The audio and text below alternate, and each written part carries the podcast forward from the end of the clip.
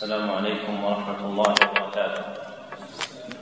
الحمد لله الذي جعل للعلوم أصولا وسهل بها إليه وصولا وأشهد أن لا إله إلا الله وحده لا شريك له وأشهد أن محمدا عبده ورسوله. صلى الله عليه وسلم ما أبرزت أصول العلوم وبين المنطوق منها والمفهوم. أما بعد فهذا المجلس السادس في شرح الكتاب الثامن من برنامج أصول العلم في سنته الأولى ثلاثين وثلاثين بعد الأربعمائة والألف وأربع وثلاثين بعد الأربعمائة والألف وهو كتاب التوحيد الذي هو حق الله على العبيد لإمام الدعوة الإصلاحية في جزيرة العرب في القرن الثاني عشر الشيخ محمد بن عبد الوهاب بن سليمان التميمي رحمه الله المتوفى سنة ست بعد المئتين والألف فقد انتهى من البيان إلى قوله رحمه الله باب ما جاء في استسقاء بالأنواع نعم. الحمد لله رب العالمين والصلاة والسلام على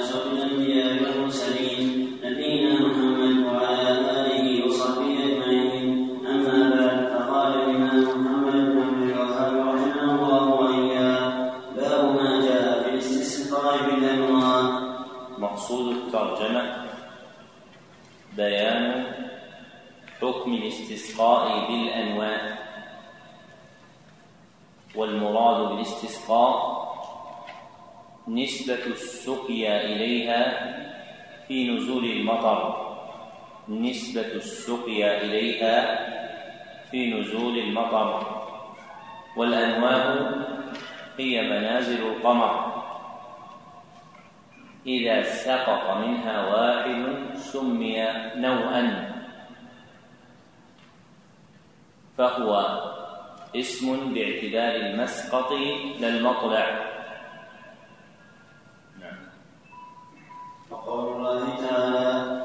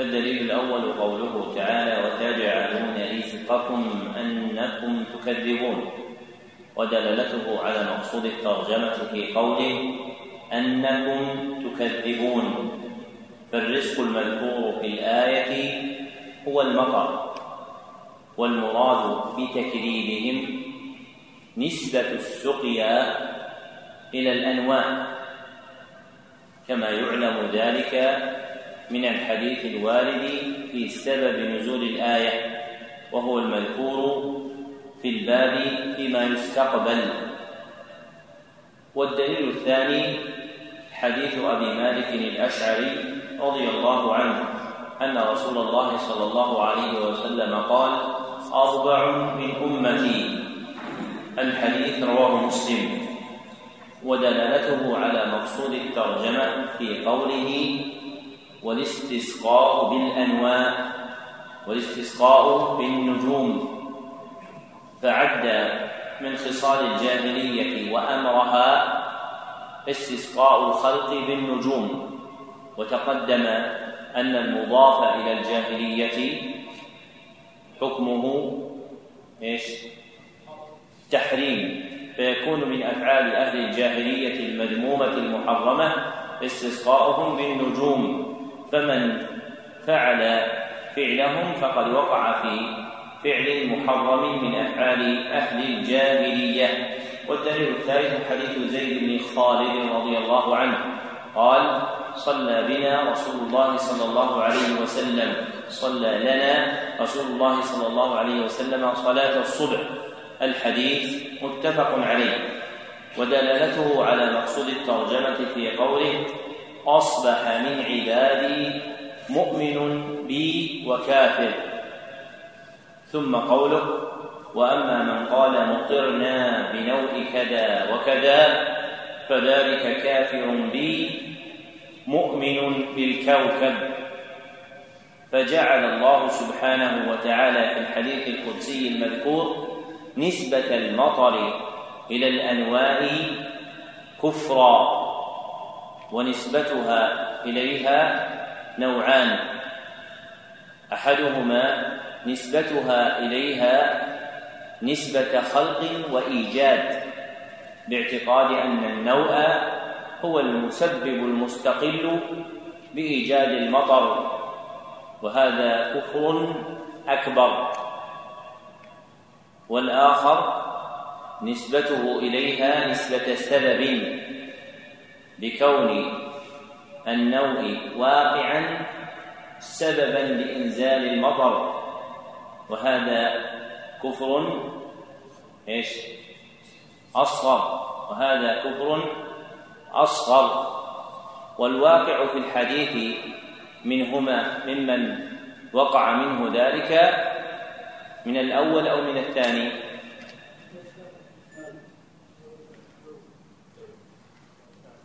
الثاني. لماذا؟ سنت والواقع ممن وقع منه المذكور في الحديث من الثاني للأول لقوله فيه مطرنا بنوء فالباء للسببية أي بسبب نوء.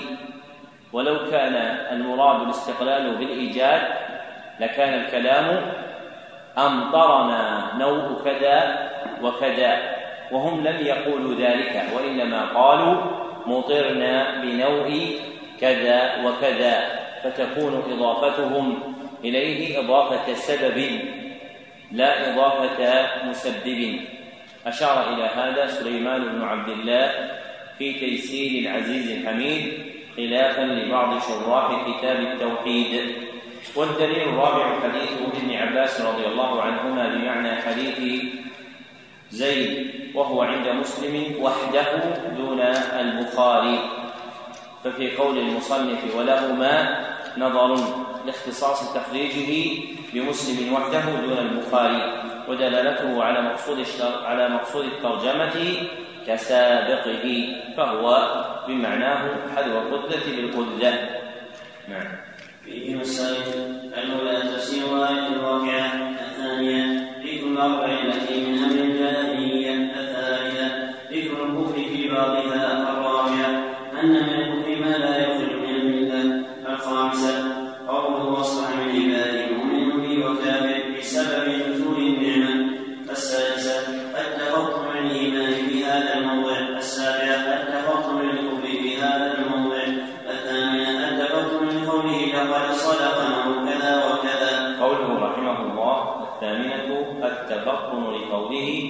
لقد صدق نوع كذا وكذا أنهم لا يريدون أن النوء أنزل المطر وإنما نزل المطر بسببه وهذا معنى ما في الرواية الأخرى في حديث زيد بن خالد مطرنا بنوء كذا وكذا فالصدق المضاف إلى النوء صدق كونه إيش؟ سببا صدق كونه سببا وإضافة الأهواء وإضافة الأجواء وتغير الأهوية إلى الأنواع. ثلاثة أنواع.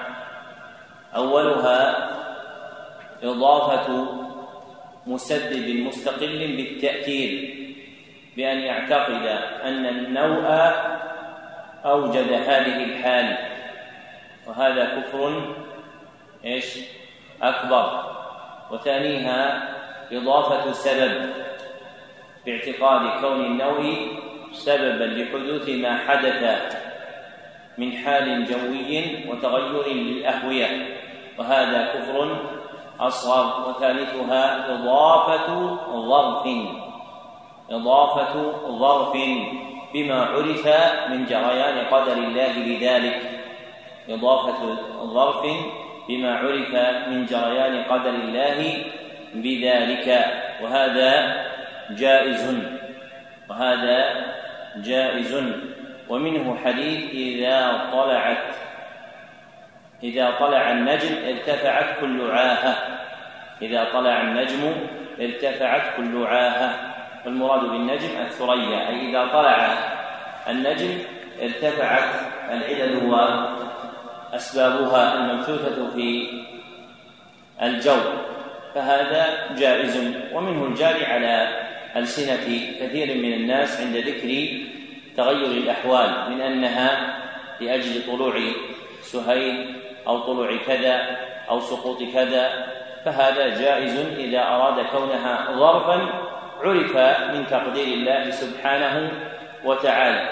كأن يقول قائل إذا جاء الشتاء في جزيرة العرب جاء المطر بما عرف أن الغالب أن المطر يكون في جزيرة العرب في فصل الشتاء لا في فصل الصيف. وما جرى هذا المجرى. التاسع إخراج عن المتعلم المسألة بالاستفهام عنها لقوله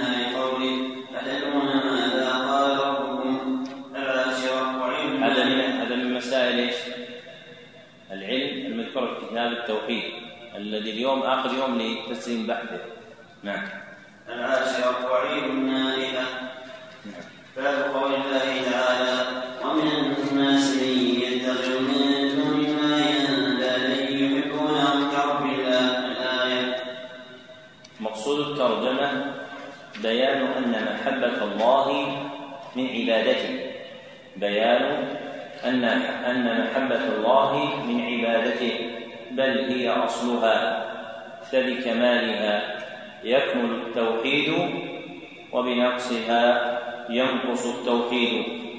والمراد بالمحبة هنا المحبة المقتضية تأله القلوب لله. المحبة المقتضية تأله القلوب لله وتعظيمها له وتعلقها به. وتعظيمها له وتعلقها به. نعم. وقوله قل إن كان آباؤكم وأبناؤكم إلى قوله أحب إليكم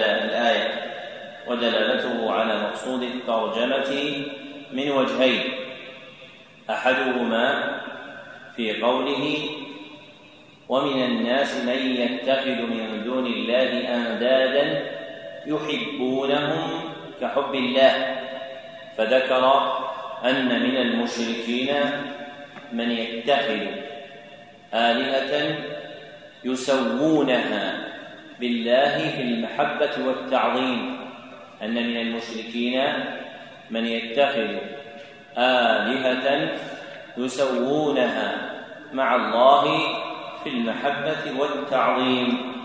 فمن أحب غير الله محبة تأليه وتعظيم فقد وافق حال المشركين. فمن أحب غير الله محبة تأليه وتعظيم فقد وافق حال المشركين فهو منهم. وذلك شرك أكبر فالمحبة القلبية المشتملة على التأله لا تكون إلا لله. فالمحبة القلبية المشتملة على التأله لا تكون إلا لله وحده. والآخر في قوله والذين آمنوا أشد حبا لله فذكر أن من خصال المؤمنين إفراد الله عز وجل بالمحبة فمدحهم بكمال المحبة والإخلاص فيها فمدحهم بكمال المحبة والإخلاص فيها. والدليل الثاني قوله تعالى قل إن كان آباؤكم وأبناؤكم الآية ودلالته على مقصود الترجمة ما فيه من الوعيد في جعل الآباء والأبناء والإخوان والأزواج والعشيرة والمساكن أحب إلى النفوس من الله ورسوله صلى الله عليه وسلم وجهاد في سبيله والوعيد على ذلك إعلام بقبح حال من قدم محبة هذه الأغراض على محبة الله عز وجل. وإذا كانت هذه المحبة محبة تأليه وتعظيم فإن صاحبها يكون واقعا في الشرك الأكبر.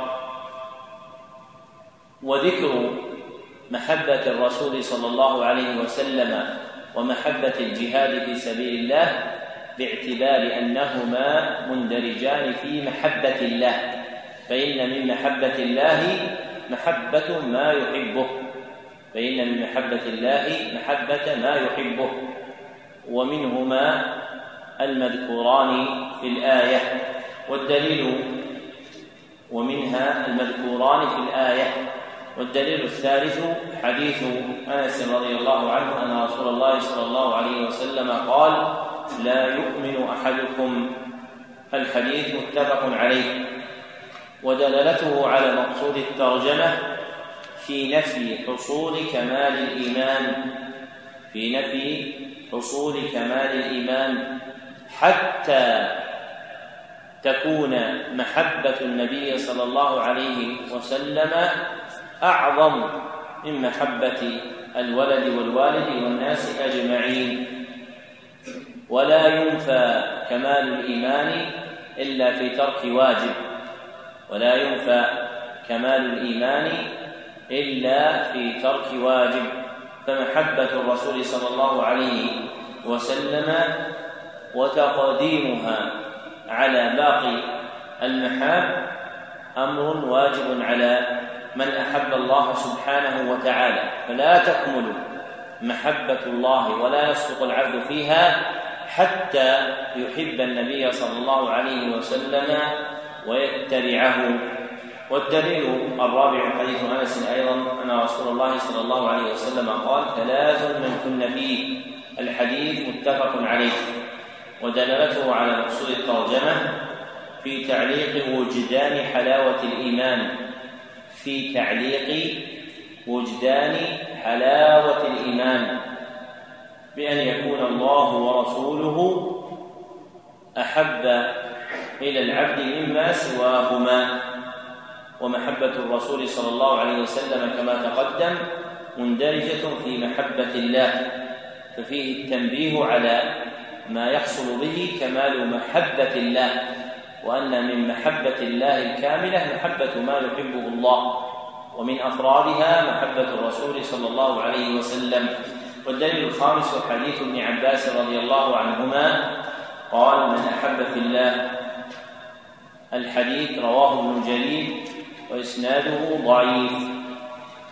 ودلالته على مقصود الترجمة من وجهين أحدهما في قوله من أحب لله من أحب في الله وأبغض في الله حتى قال فإنما تنال ولاية الله بذلك فعد أعمالا تتحقق بها ولاية الله المتضمنة محبته عبده ومرد جميع هذه الأعمال إلى محبة الله لأنه هو الذي أمر بها. وقوله في الحديث ولاية يجوز فيها الفتح والكسر والفتح أحسن. والآخر في قوله ولن يجد عبد طعم الإيمان وإن كثرت صلاته وصومه حتى يكون كذلك. فعلق وجدان طعم الإيمان على المذكورات فهي مما يكمل بها الإيمان لما تقويه من محبة الله في القلب. فإن العبد إذا تعاطى محاب الله زادت محبة الله في قلبه. فمن أحب الأعيان والأفعال المحبوبة لله واستكثر من ذلك رسخت في قلبه محبة الله عز وجل. والدليل السادس أثر ابن عباس رضي الله عنهما في تفسير قوله تعالى وتقطعت بهم الأسباب قال المودة رواه ابن جرير وإسناده صحيح. ومعنى تقطعت بهم المودة أي المحبة التي كانت بينهم فيما يزعمون أي بين المتبوعين وأتباعهم. فلما صاروا إلى الله عز وجل كفروا بمحبتهم وتبرأوا منها ففيه إبطال محبة غير الله وأنها لا تجري على العبد إلا الشر ولا تنفع العبد في الدنيا ولا في الآخرة. نعم. فيه مسائل الأولى تفسير آية البقرة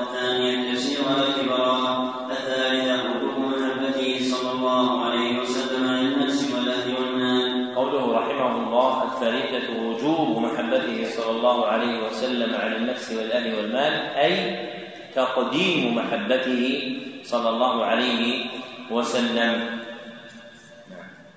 الرابعة أن نفي الإيمان لا يجب على الخروج من الإسلام. قوله رحمه الله الرابعة أن نفي الإيمان لا يدل على الخروج من الإسلام لأن نفيه ربما أريد به نفي كماله لا أصله لأن نفيه ربما أريد به نفي كماله لا أصله.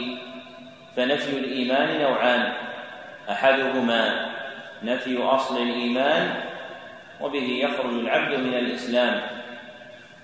والآخر نفي كمال الإيمان وبه لا يخرج العبد من الإسلام إلا أنه يكون ناقص الإيمان نعم. الخامسه أن الإيمان حلاوه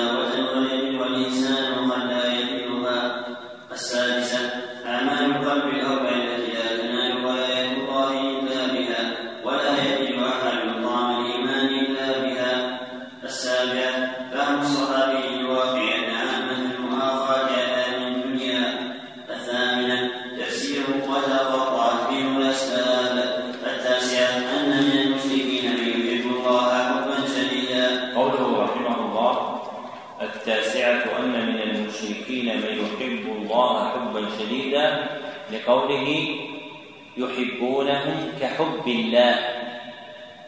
ومن المشركين من محبته للأنداد شديدة.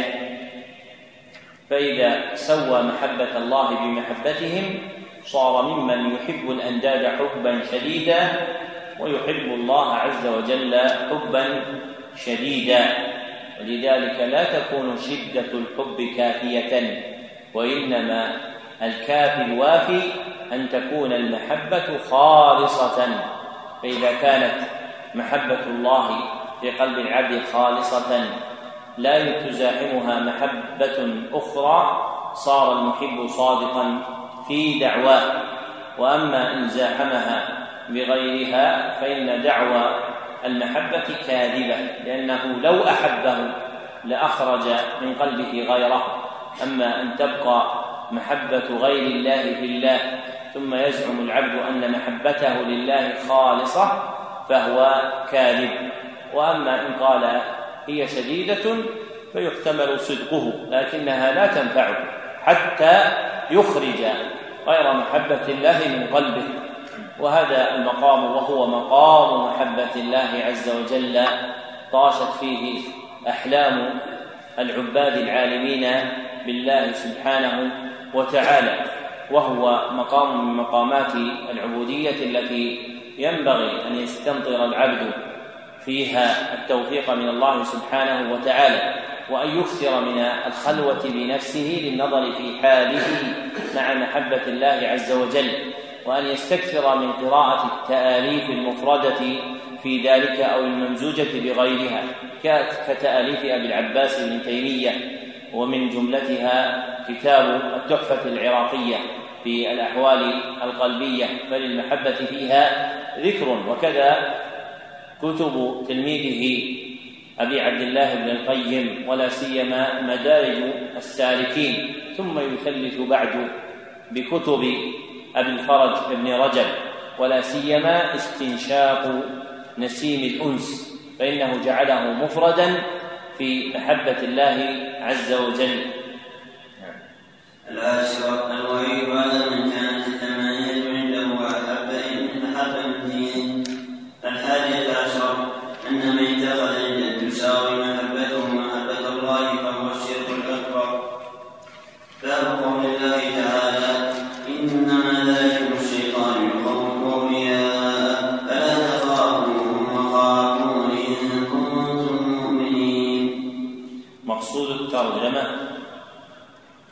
بيان أن خوف الله من العبادة. بيان أن خوف الله من العبادة. فمما يتقرب به العبد إلى ربه متألها له خوفه من الله عز وجل. وتقدم أن الخوف من الله شرعا هو إيش؟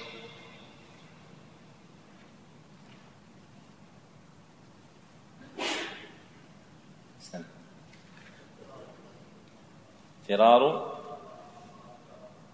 فرار قلب العبد إلى الله ذعرا وفزعا فرار قلب العبد إلى الله ذعرا وفزعا هذا تقدم معنا أي كتاب؟ في ثلاثة الأصول وأدلتها. نعم. وقوله إنما يعمر مساجد الله من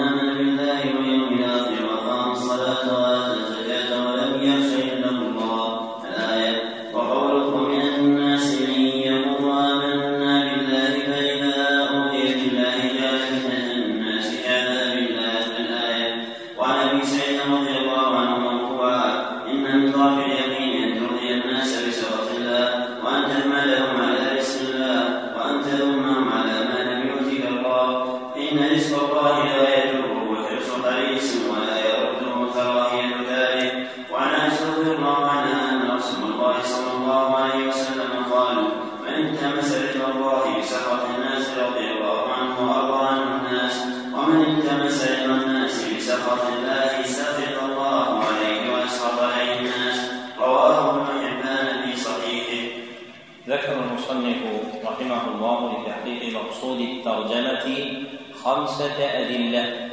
فالدليل الأول قوله تعالى إنما ذلكم الشيطان الآية ودلالته على مقصود الترجمة في تعليق الإيمان بالله بالخوف منه. في تعليق الإيمان بالله بالخوف منه بقوله وخافوني إن كنتم مؤمنين. وتقدم أن ما علق عليه الإيمان فهو عبادة. وتقدم أن ما علق عليه الإيمان فهو عبادة. يعني من علامات العبادة في خطاب الشرع تعليق الإيمان عليه. كقوله تعالى وعلى الله فتوكلوا إيش؟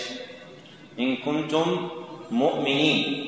هذا مبحث عزيز وهو معرفة العلامات التي يراد بها كون الشيء عبادة في الخطاب الشرعي ومن أفرادها التعليق الإيمان عليها والدليل الثاني قوله تعالى إنما يعمر مساجد الله.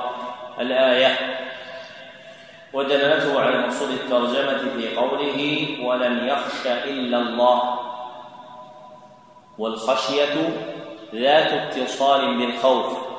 والخشية ذات اتصال بالخوف. فهي الخوف المقرون بالعلم. فهي الخوف المقرون بالعلم وجعلها الله عز وجل من صفة عامر مساجد الله. وجعلها الله من صفة عامر مساجد الله مدحا لهم. ومدح العامل رضا عن عمله. ومدح العامل رضا عن عمله. وإعلام بأن العمل المذكور عبادة وإعلام بأن العمل المذكور عبادة فالخشية عبادة والخوف المندرج فيها عبادة فالخشية عبادة والخوف المندرج فيها عبادة لأن الخشية خوف وزيادة. هذه الزيادة إيش؟ الاقتران بالعلم. لأنه تقدم أن أصل الخوف تشترك فيه عبادات ثم تفترق في أوصاف لاحقة بها فالخشية والرهبة والخشوع والخضوع كلها ترجع إلى أصل الخوف لكنها تفترق باعتبار الأوصاف اللاحقة بها وتقدم بيانه بشرح ثلاثة الأصول والدليل الثالث قوله تعالى ومن الناس من يقول آمنا بالله. الآية ودلالته على مقصود الترجمة أنها تتضمن ذم من جعل فتنة الناس كعذاب الله. أنها تتضمن ذم من جعل فتنة الناس كعذاب الله. لخوفه منهم أن ينالوا منه ما يكره. لخوفه منهم أن ينالوا منه ما يكره وذلك من جملة الخوف من غير الله وذلك من جملة الخوف من غير الله. وليس المذموم هو وقوع الخوف من أذاهم ولكن المذموم هو المصرح به في قوله جعل فتنة الناس كعذاب الله. فسوى بين الخوفين ولم يقدم خوف الله عز وجل تعظيما وإجلالا له. والدليل الرابع حديث أبي سعيد الخدري رضي الله عنه مرفوعا إن من ضعف اليقين الحديث. ولم يعزه ولم يعزه المصنف وهو عند أبي نعيم الأصبهاني في كتاب حلية الأولياء وإسناده ضعيف جدا. والصواب أنه من كلام ابن مسعود أخطأ فيه بعض الرواة فرفعه وإن كان الموقوف ضعيف أيضا لكنه أمثل من المرفوع لكنه أمثل من المرفوع فكونه موقوفا أشبه ودلالته على مقصود الترجمة في قوله إن من ضعف اليقين أن ترضي الناس بسخط الله. وضعف اليقين يكون بضعف الإيمان. وضعف الإيمان يقع بترك واجب أو انتهاك محرم. وضعف الإيمان يقع لترك واجب أو انتهاك محرم.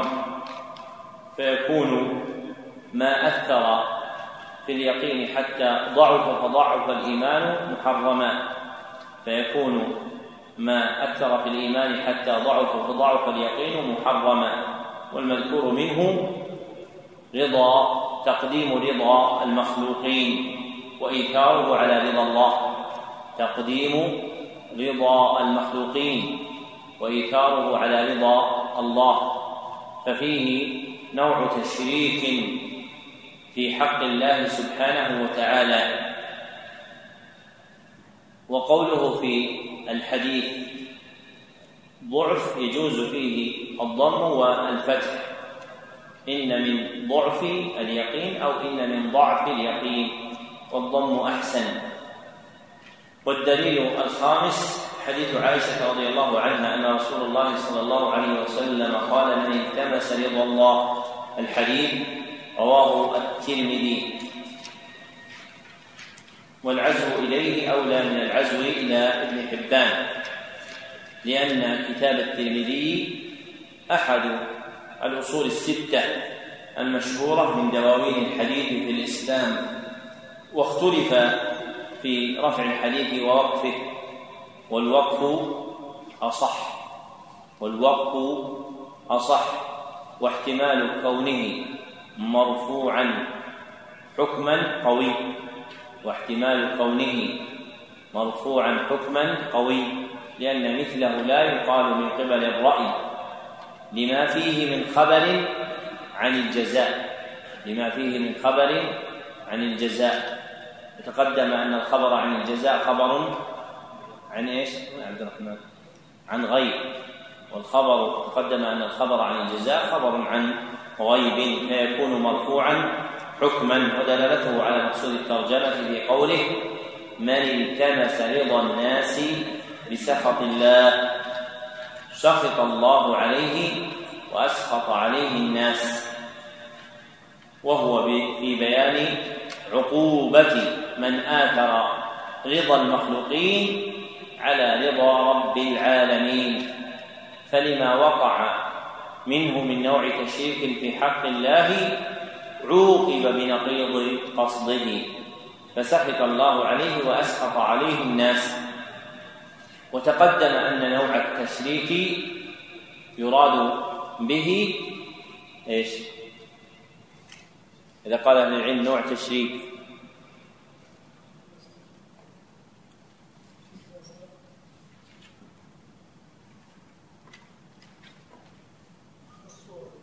إيش؟ لا حقيقة. لا حقيقة. يعني أنه وقع في محرم عظيم يشبه الشرك من جهة الصورة لا الحقيقة. يشبه الشرك من جهة الصورة لا الحقيقة. فيقال فيه نوع تشريك تقبيحا له وتشريدا عنه لئلا يقع فيه العبد. نعم. فيه مسائل. الأولى تفسير آية آل عمران الثانية.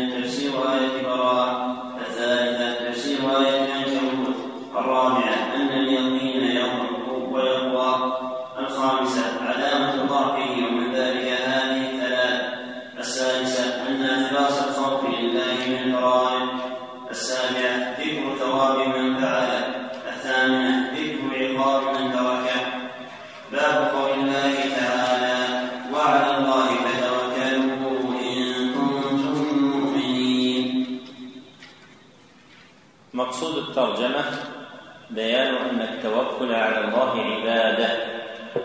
بيان أن التوكل على الله عبادة. والتوكل على الله شرعا. إيش؟ نعم. سن. إظهار العبد عجزه لله واعتماده عليه. إظهار العبد عجزه لله واعتماده عليه. نعم. وقالوا إنما المؤمنون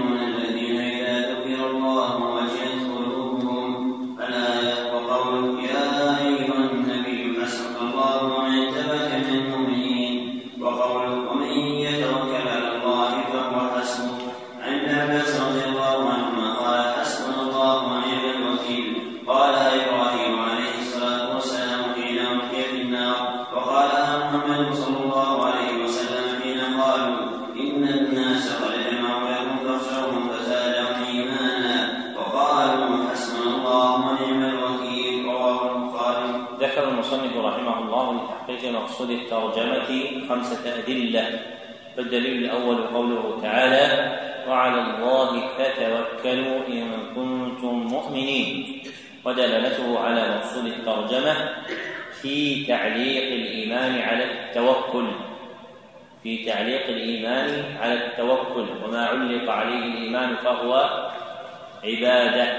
فيكون التوكل عبادة من العبادات التي يتقرب بها إلى الله. والدليل الثاني قوله تعالى إنما المؤمنون الذين إذا ذكر الله الآية ودلالته على مقصود الترجمة في قوله في تمام الآية وعلى ربهم يتوكلون فجعل من صفات المؤمنين توكلهم على الله فجعل من صفات المؤمنين توكلهم على الله وأنها عبادة من عباداتهم. وأنها أنها عبادة من عباداتهم. فيكون التوكل على الله عبادة. والدليل الثالث قوله تعالى يا أيها النبي حسبك الله. الآية ودلالته على مقصود الترجمة في قوله حسبك الله ومن اتبعك من المؤمنين. أي كافيك الله. ومن اتبعك من المؤمنين كافيهم الله. أي كافيك الله. ومن اتبعك من المؤمنين كافيهم الله. فتوكلوا على ربكم. فتوكلوا على ربكم. فهو إغراء بالتوكل لأنه سبب لحصول الكفاية. فهو إغراء بالتوكل لأنه سبب لحصول الكفاية. كما في قوله تعالى ومن يتوكل على الله فهو حسبه. فهو إغراء بالتوكل لأنه سبب لحصول الكفاية. كما قال تعالى ومن يتوكل على الله فهو حسبه. وليس معنى الآية يا أيها النبي كافيك الله. والمؤمنين. أي أن الله يكفيك والمؤمنون يكفونك. وإنما المراد يا أيها النبي كافيك الله. والمؤمنون كافيهم الله سبحانه وتعالى. والدليل الرابع قوله تعالى ومن يتوكل على الله فهو حسبه. ودلالته على مقصود الترجمة من وجهين أحدهما أنه جعل الكفاية جزاء للمتوكلين. أنه جعل الكفاية جزاء للمتوكلين. فيكون التوكل قربة من القرب لما عليها من الجزاء الحسن. فيكون التوكل قربة من القرب لما عليها من الجزاء الحسن. والآخر أن تحصيل الكفاية مشروط بالتوكل. أن تحصيل الكفاية مشروط بالتوكل والعبد مأمور بتحصيل ما يستغني به بربه. والعبد مأمور بتحصيل ما يستغني به بربه والتوكل من ذلك. فمن توكل على الله استغنى به عن غيره. والدليل الخامس حديث ابن عباس رضي الله عنهما قال حسبنا الله ونعم الوكيل. الحديث رواه البخاري ودلالته على مقصود الترجمة في قوله حسبنا الله ونعم الوكيل أي كافينا الله لتوكلنا عليه. أي كافينا الله لتوكلنا عليه.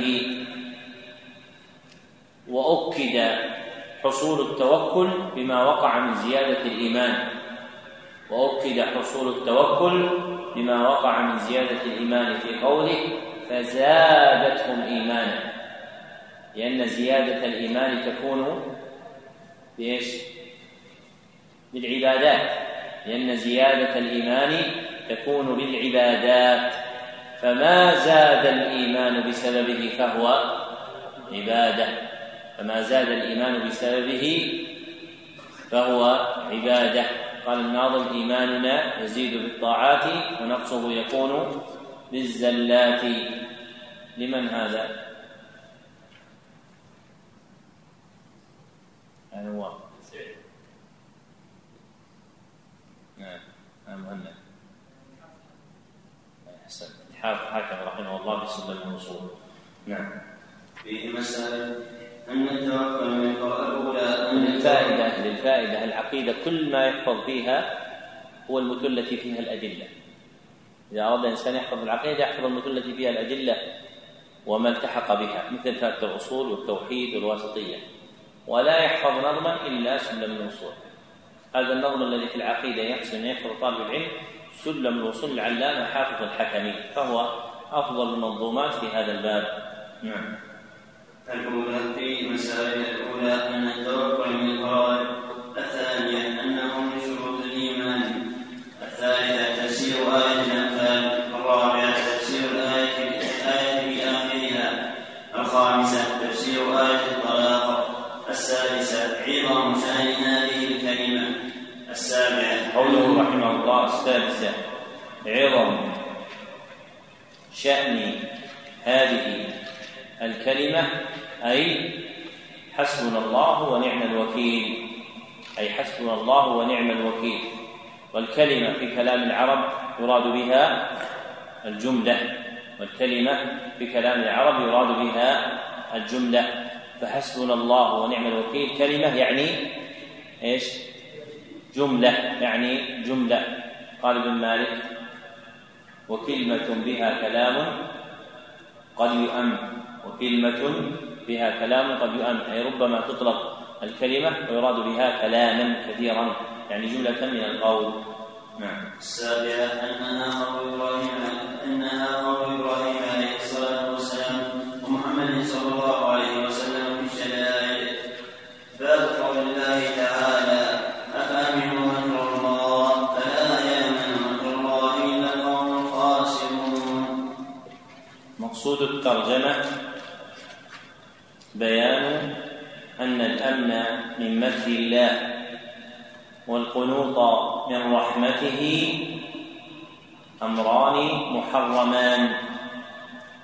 بيان أن الأمن من مكر الله والقنوط من رحمته أمران محرمان.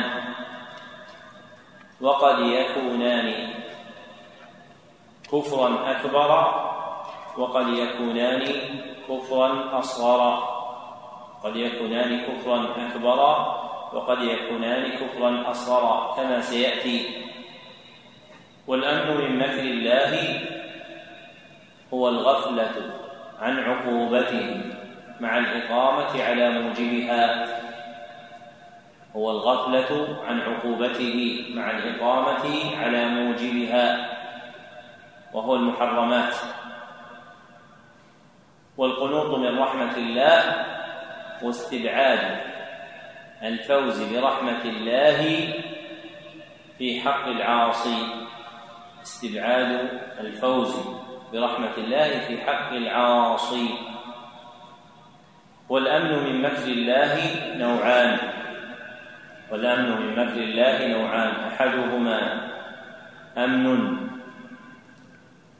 من مكره يزول معه أصله وهو الخوف من الله.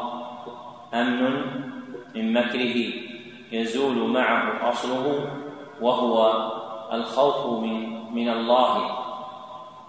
فلا يبقى في قلب العبد منه شيء وهذا كفر أكبر. والآخر أمن من مكره يزول معه كمال الخوف. أمن من مكره يزول معه كمال الخوف وهذا كفر أصغر. والقنوط من رحمة الله نوعان. أحدهما قنوط من رحمته يزول معها أصله. قنوط من رحمة الله يزول معها أصله وهو رجاء الله. فلا يبقى في قلب العبد شيء. وهذا كفر أكبر. والآخر قنوط من رحمة الله يزول معه كمال الرجاء. لا أصله. وهذا كفر أصغر. وقول قال من يقنط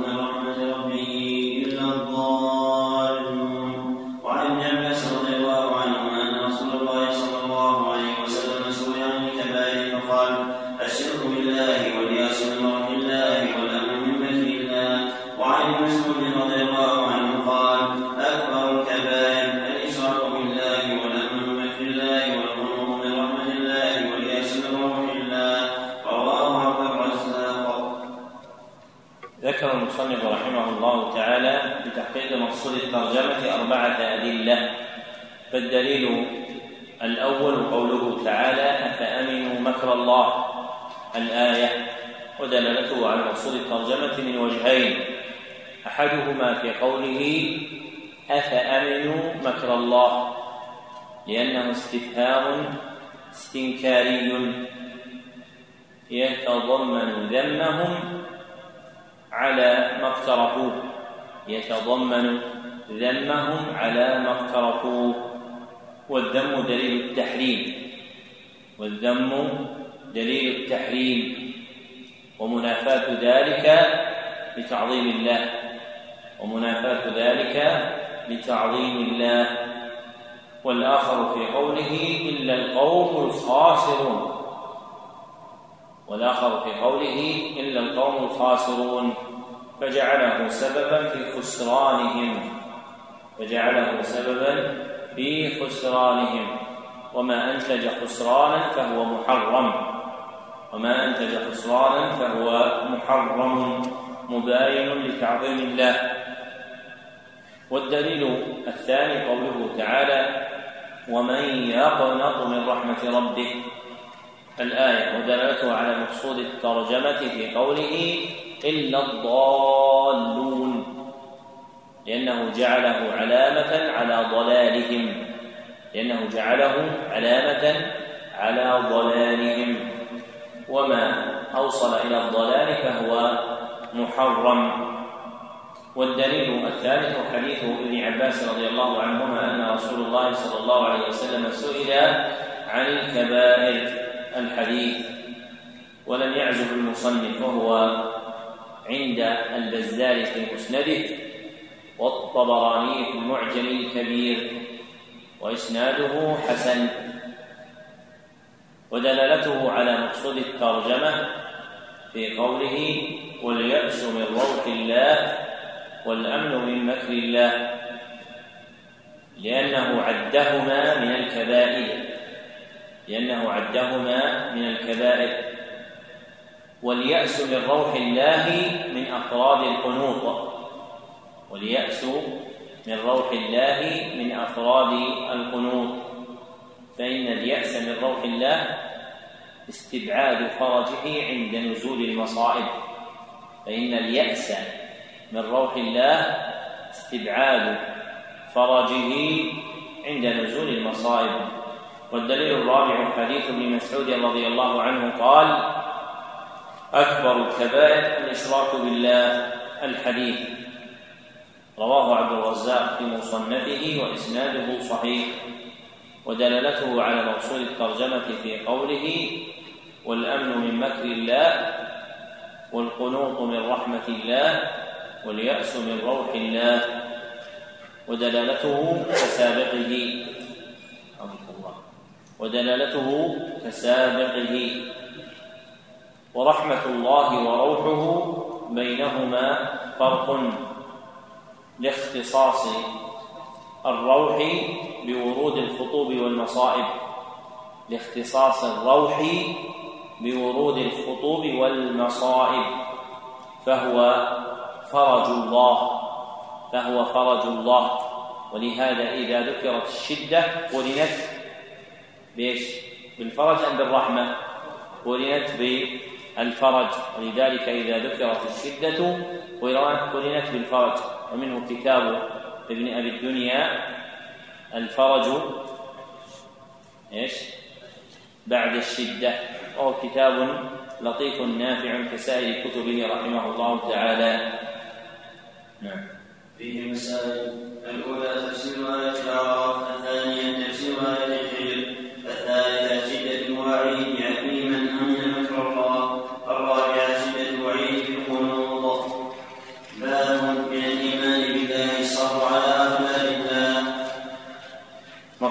الترجمة بيان أن الصبر على أقدار الله من الإيمان به.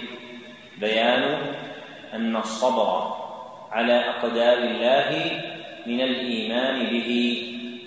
والمراد بالأقدار في الترجمة الأقدار المؤلمة. والمراد بالأقدار في الترجمة الأقدار المؤلمة. وهي التي تجري على خلاف مراد العبد. وهي التي تجري على خلاف مراد العبد. لا الملائمة التي تجري وفق مراد العبد. لا الملائمة التي تجري وفق مراد العبد. والصبر على أقدار الله من كمال التوحيد الواجب. والصبر على أقدار الله من كمال التوحيد الواجب وضده من السخط والجزع محرم ينافي كمال التوحيد الواجب وضده من السخط والجزع محرم ينافي كمال التوحيد الواجب. وقول الله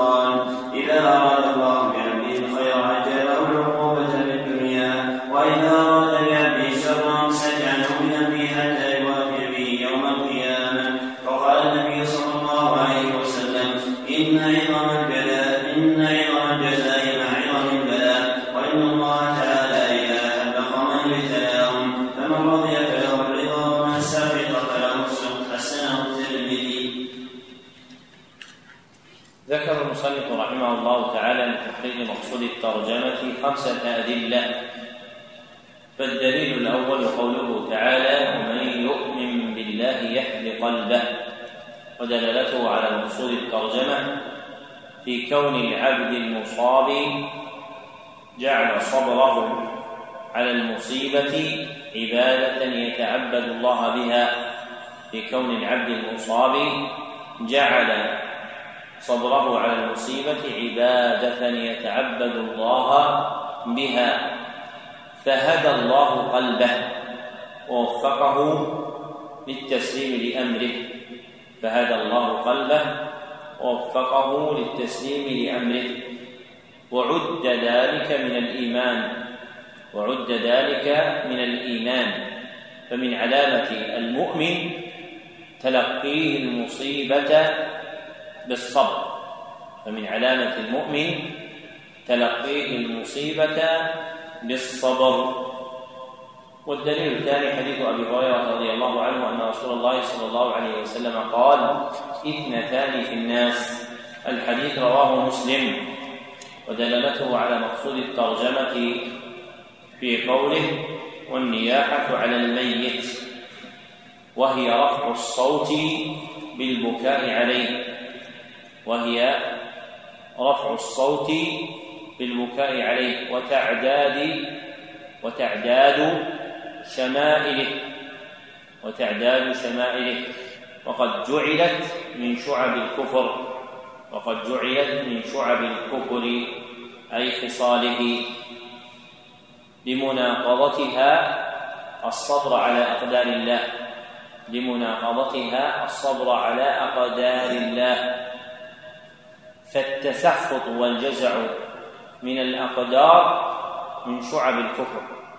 والصبر عليها من شعب الإيمان. والصبر عليها من شعب الإيمان. والدليل الثالث حديث ابن مسعود رضي الله عنه مرفوعا ليس منا من ضرب الخدود. الحديث متفق عليه.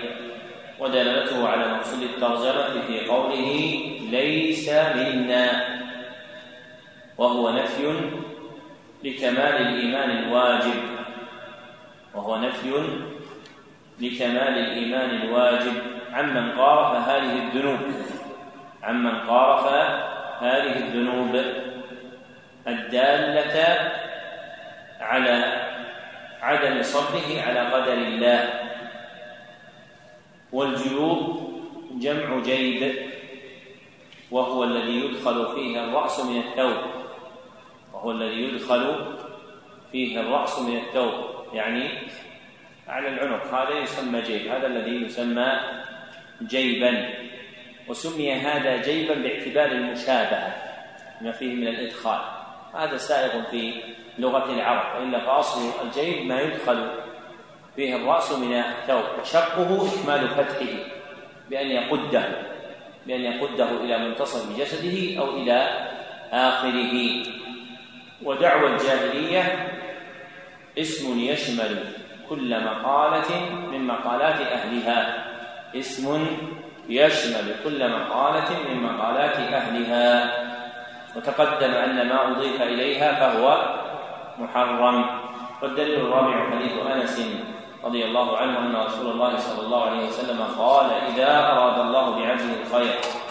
الحديث رواه الترمذي وإسناده حسن. ودلالته على مقصود الترجمة في قوله عجل له العقوبة في الدنيا. ودلالته على مقصود الترجمة في قوله عجل له العقوبة في الدنيا أي عاقبه على ذنوبه ورزقه الصبر على العقوبة أي عاقبه على ذنوبه ورزقه الصبر على العقوبة. لما وقع في قلبه أن تعجيلها خير له. لما وقع في قلبه أن تعجيلها خير له من تأجيلها. فلما وقر في قلبه أن تعجيل العقوبة له خير رضي بذلك وصبر على قدر الله سبحانه وتعالى حتى يخرج من الدنيا خفيف الذنوب. ففيه الحث على الصبر على المصائب. ففيه الحث على الصبر على المصائب لانتفاع العبد بها في تخفيف العقوبات عنه في الآخرة لانتفاع العبد بها في تخفيف العقوبات عنه في الآخرة. وهل إذا صبر يخفف عليه من العقوبة أم يؤجر؟ أم هما معا؟ شفت المسألة كيف؟ وهل إذا صبر على العقوبة يخفف على على ما نزل به المصيبة يخفف عنه من العقوبة أم يؤجر أم هما معا؟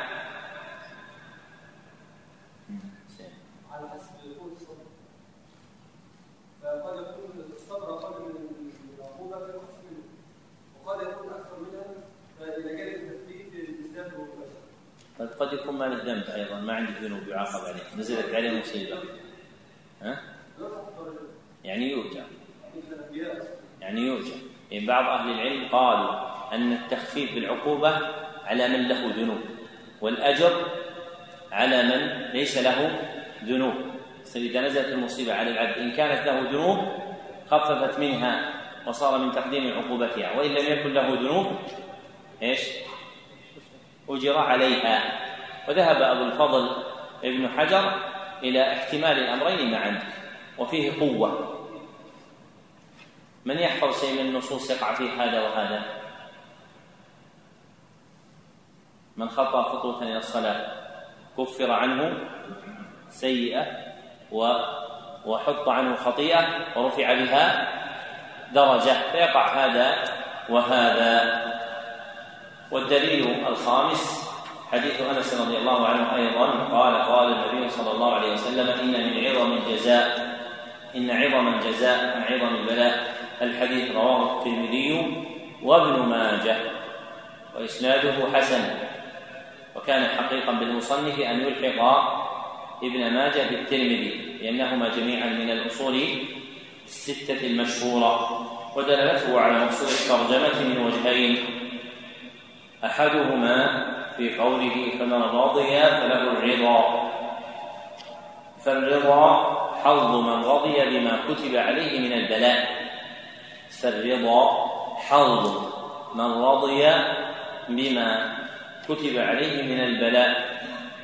والرضا صبر وزيادة. والرضا صبر وزيادة. لأن القلب يكون مع الرضا ساكنا. لا منازعة فيه للقدر. لأن القلب مع الرضا يكون ساكنا. لا منازعة فيه للقدر. وأما الصبر فربما توجد معه مرارة. وأما الصبر فربما توجد معه مرارة. والآخر في قوله ومن سخط فله السخط لأن ترتيب العقوبة عليه على جهة الذم له دال على أن فعله مناقض لكمال التوحيد لأن ترتيب العقوبة عليه على جهة الذنب دال على كون فعله مناقضا لكمال التوحيد الواجب. فمن تسخط وتجزع من نزول القدر فقد أخل بكمال توحيده الواجب.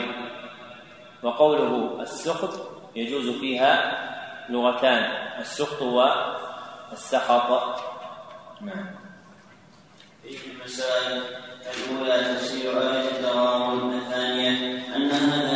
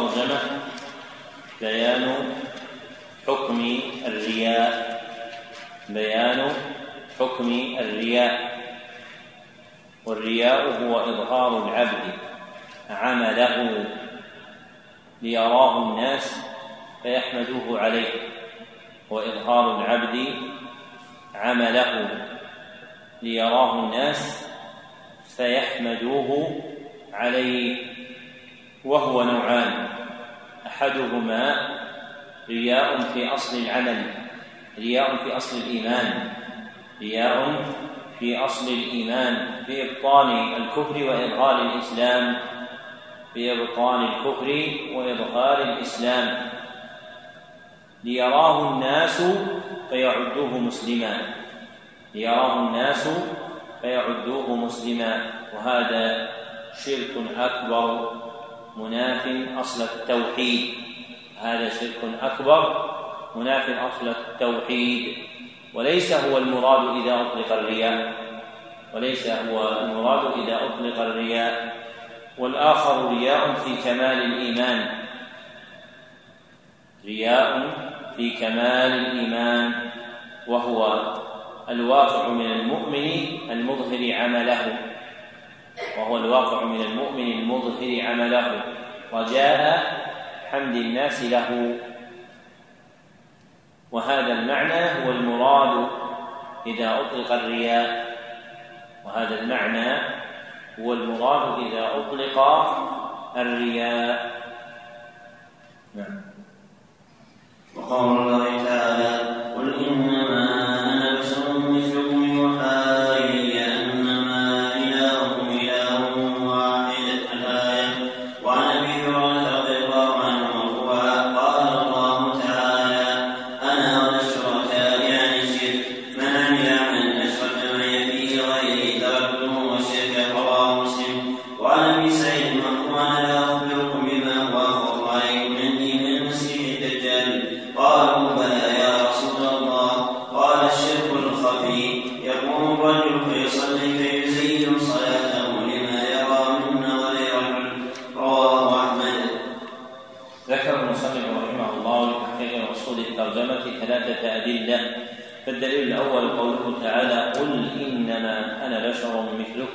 الآية. ودلالته على مقصود الترجمة من أربعة وجوه. أحدها في قوله إنما أنا بشر مثلكم. فالوصف بالبشرية يتضمن إبطال ملك أحد من البشر شيئا من الربوبية. إبطال ملك أحد من البشر شيئا من الربوبية أو استحقاق الألوهية. فملاحظة البشر لن تورث حمده فملاحظة البشر لن تورث حمده لماذا؟ لأنهم لا يملكون شيئا. فملاحظة البشر لن تورث حمده لأنهم لا يملكون شيئا. فالذي يقبل بقلوب الخلق على أحد هو الله والذي يصرف قلوب الخلق عن أحد من؟ هو الله. وقد ذكر في تراجم في تراجم بعض ممن كان مبتلا بالرياء أنه شهر بالرياء ثم تاب إلى الله. فلم ينقلع من ألسنة الناس وصفه بالرياء. بل كانوا إذا ذكروه قالوا فلان المرائي فقام ليلة وتضرع إلى الله تضرعا شديدا طالبا المغفرة والمسامحة ومؤكدا صدق التوبة أنه تاب إلى الله من الرياء ولم يزل الناس يجرون ذلك على ألسنتهم.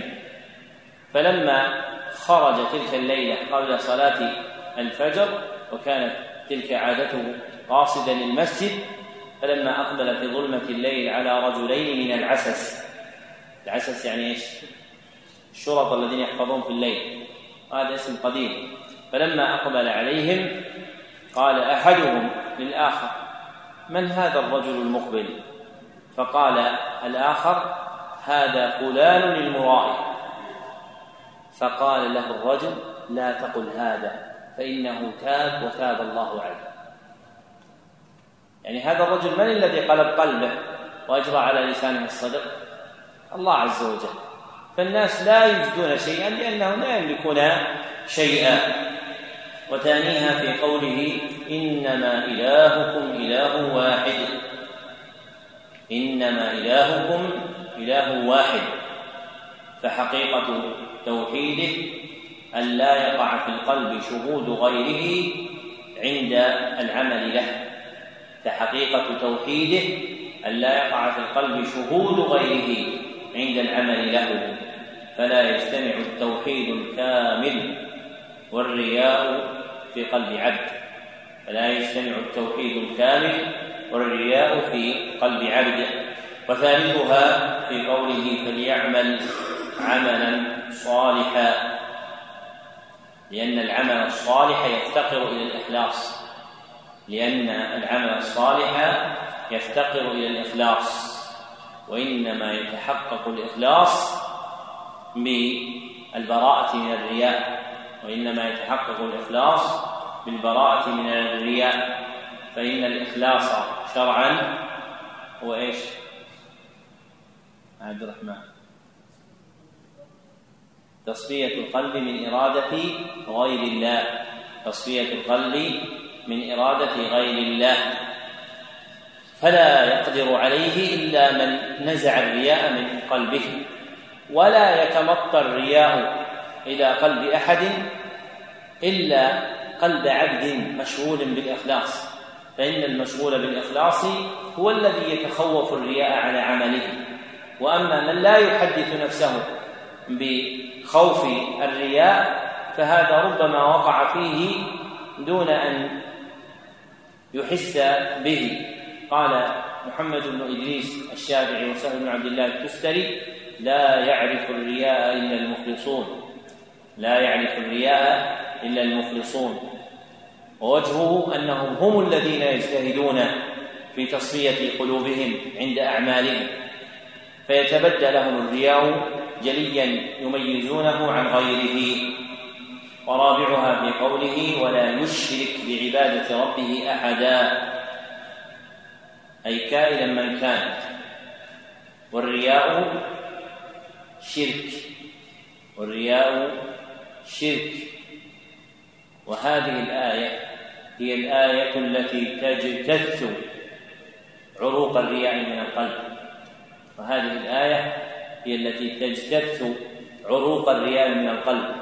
فإنه من وعى هذه الأصول الأربعة لم يبقى للرياء شيء في قلبه.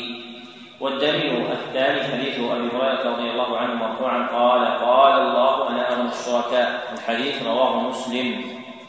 ودلالته على مقصود الترجمة في قوله أشرك معي فيه. ودلالته على مقصود الترجمه في قوله اشرك معي فيه غيري فهذا وصف الرياء لأن المرائي قاصد بعمله الله وغيره. وهذا وصف الرياء لأن المرائي قاصد بعمله الله وغيره. فقد جعله لله شريكا وجزاؤه بطلان عمله. لقوله في الحديث تركته وشركه أي أبطلت عمله. والرياء في أفراد العمل من الشرك الأصغر. والرياء في أفراد العمل من الشرك الأصغر لما رواه الحاكم بسند حسن عن شداد بن أوس رضي الله عنه قال كنا نعد الرياء على عهد رسول الله صلى الله عليه وسلم من الشرك الأصغر من الشرك الأصغر. وهذا عظيم المنفعة. لماذا؟ لأن هذا عزي إلى أين؟ إلى عهد الرسول صلى الله عليه وسلم. فيكون اصطلاح الشرك الأصغر إن صحت تسميته اصطلاح حديثا قديم. قديم. يعني لم يكن في عقيدة أحمد ولا عقيدة الحنابلة ولا عقيدة ابن تيمية ولا غيره. هذا هو الذي كان في عقيدة الصحابة رضي الله عنهم وكان مشهورا عندهم عند النبي صلى الله عليه وسلم. ومثل هذا مما يعلم أنه من المرفوع حكما. لماذا؟ إنه ضاف إلى أين؟ إلى عهد النبي صلى الله عليه وسلم فيكون من جملة المرفوع حكما. والدليل الثالث حديث أبي سعيد الخدري رضي الله عنه مرفوعا ألا أخبركم بما هو اخوف عليكم عندي. الحديث رواه أحمد وهو عند ابن ماجه العزو إليه أو لا؟ وفي إسناده ضعف. لكن له شاهد عن محمود بن لبيد رضي الله عنه عند ابن خزيمة وإسناده صحيح. ودلالته على مقصود الترجمة في قوله الشرك الخفي يقوم فيزين يقوم الرجل فيصلي فيزين صلاته لما يرى من نظر الرجل فوصفه بما يطابق حقيقة الرياء أنه أظهر عمله ليراه غيره فيحمده فيحمده على عمله. فدل هذا على أن الرياء من الشرك. ووصف بالخفاء لماذا؟ لأنه لا يطلع عليه. ووصف بالخفاء لأنه لا يطلع عليه. فيه مسائل الأولى. تفسير آية الثانية. هذا الأمر العظيم في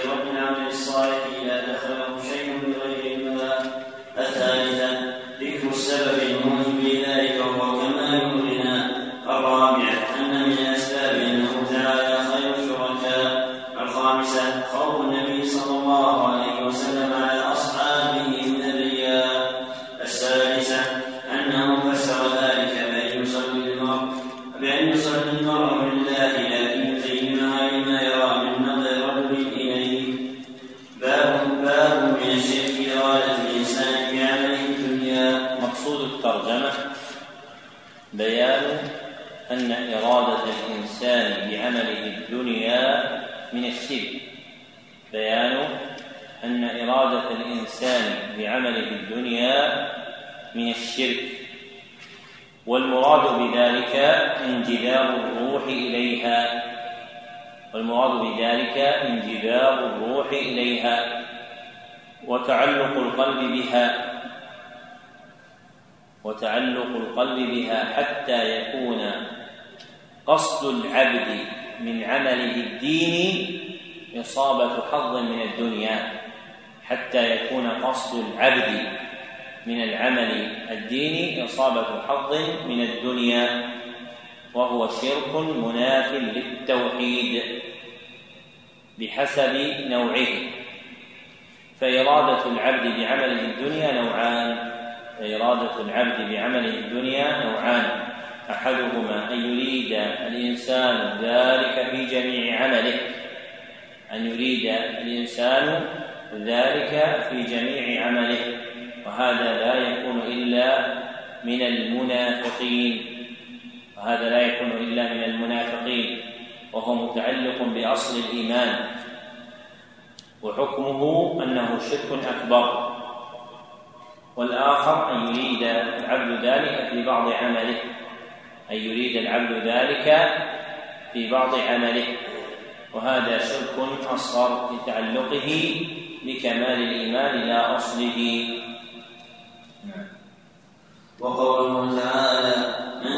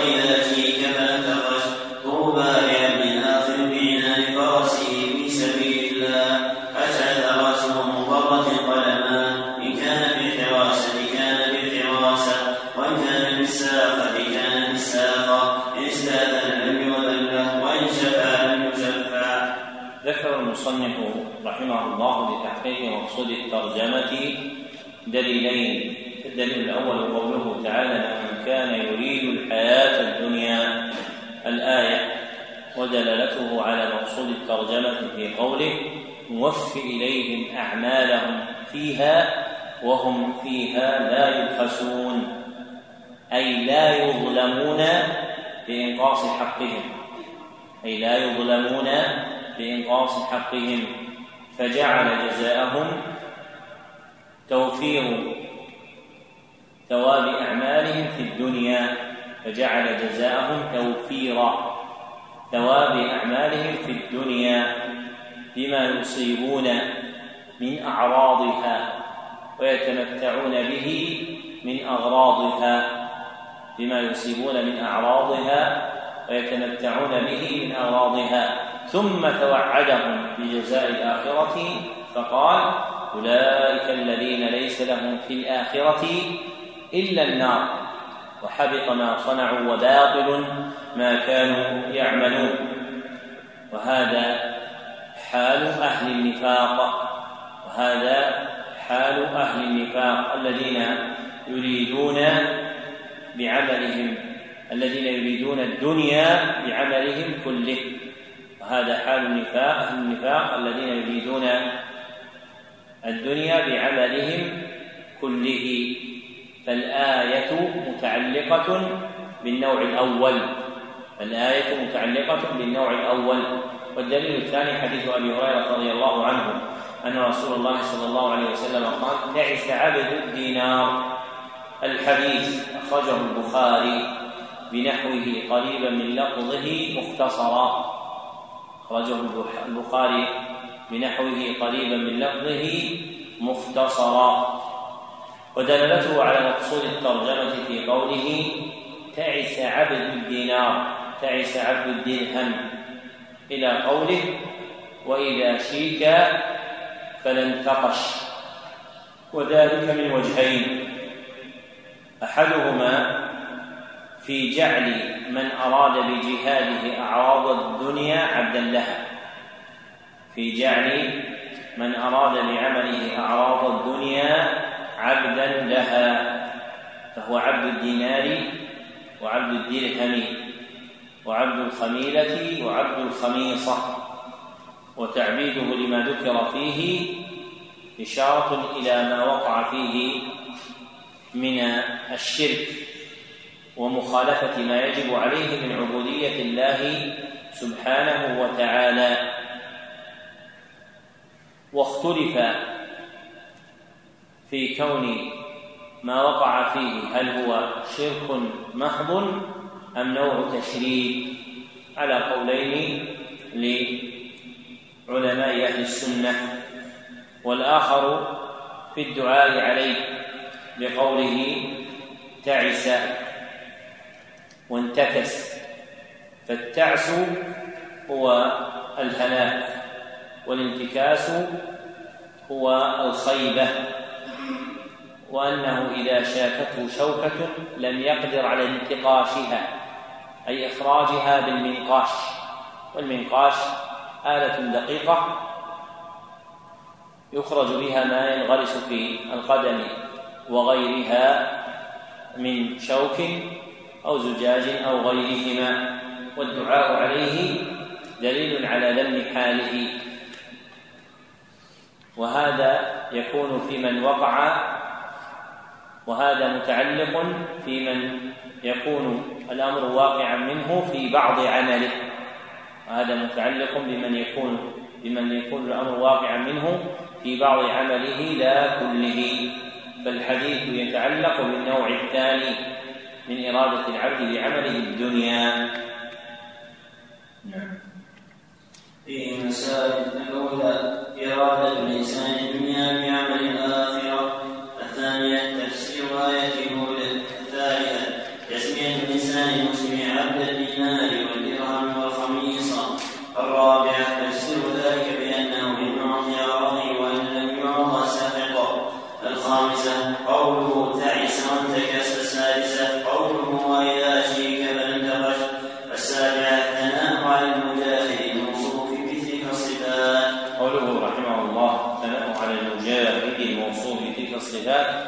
أي المذكورة في آخر الحديث وهو قوله أشعث أغبر أشعث رأسه مبرة قدمه مبرة قدماه. إلى آخره. نعم. باب من أطاع العلماء والأمراء في تحريم ما أحل الله أو تحليل ما حرمه فقد اتخذهم أربابا من دون الله. مقصود الترجمة بيان أن طاعة العلماء والأمراء وسائر المعظمين في تحريم الحلال أو تحليل الحرام هي من اتخاذهم أربابا من دون الله. هي من اتخاذهم أربابا من دون الله. أي آلهة. فعبادة الله ناشئة عن طاعته. وليس لأحد من الخلق طاعة إلا من درج في طاعة الله. وطاعة المعظمين في خلاف أمر الله نوعان. وطاعة المعظمين في خلاف أمر الله نوعان. أحدهما طاعتهم فيما خالفوا فيه أمر الله. طاعتهم فيما خالفوا فيه أمر الله. مع اعتقاد صحة ما أمروا به. مع اعتقاد صحة ما أمروا به. وجعله دينا. وهذا شرك أكبر. وهذا شرك أكبر. والآخر طاعته. فيما خالفوا فيه أمر الله. طاعتهم فيما خالفوا فيه أمر الله مع عدم اعتقاد صحته ولا جعله دينا. بل قلب العبد مطمئن بأنه خلاف أمر الله وإنما وافق عليه لشهوة أو شبهة. وهذا شرك عند قوم من علماء أهل السنة ونوع تشريك عند آخرين منهم. هذا شرك عند جماعة من علماء أهل السنة ونوع تشريك عند آخرين منهم. يعني أن الإنسان إذا أطاع غيره في خلاف أمر الله عز وجل واعتقد أن هذه المخالفة أنها هي دين الله هذا يكون قد وقع في الشرك الأكبر. وإن لم يعتقد وإنما وافق لأجل الهوى أو الشبهه فهذا لا يخرج بذلك من الإسلام وإنما يكون واقعا في شرك أصغر أو في ذنب عظيم شديد هو نوع تشريك. فإذا أطاع معظما مثلا في كون الخمر مما يشرب وأنه لا بأس بشربها فشربها معتقدا حل ذلك مطيعا المعظم في ذلك فهذا شرك أكبر لأن دين الله أن الخمر إيش؟ حرام فإن وافقه فيما دعاه إليه من شرب الخمر أو أكل الربا مع اعتقاده أن شرب الخمر حرام وأن أكل الربا حرام وإنما كان ذلك شهوة منه أو لشبهة عرضت له في بعض أنواع المعاملات المالية الربوية فهذا لا يكون خارجا من الإسلام وإنما يكون قد وقع في ذنب عظيم إما من جنس الشرك الأصغر أو من جنس الكبائر المعظمة من المحرمات. نعم. وقال ابن عباس رضي الله عنهما.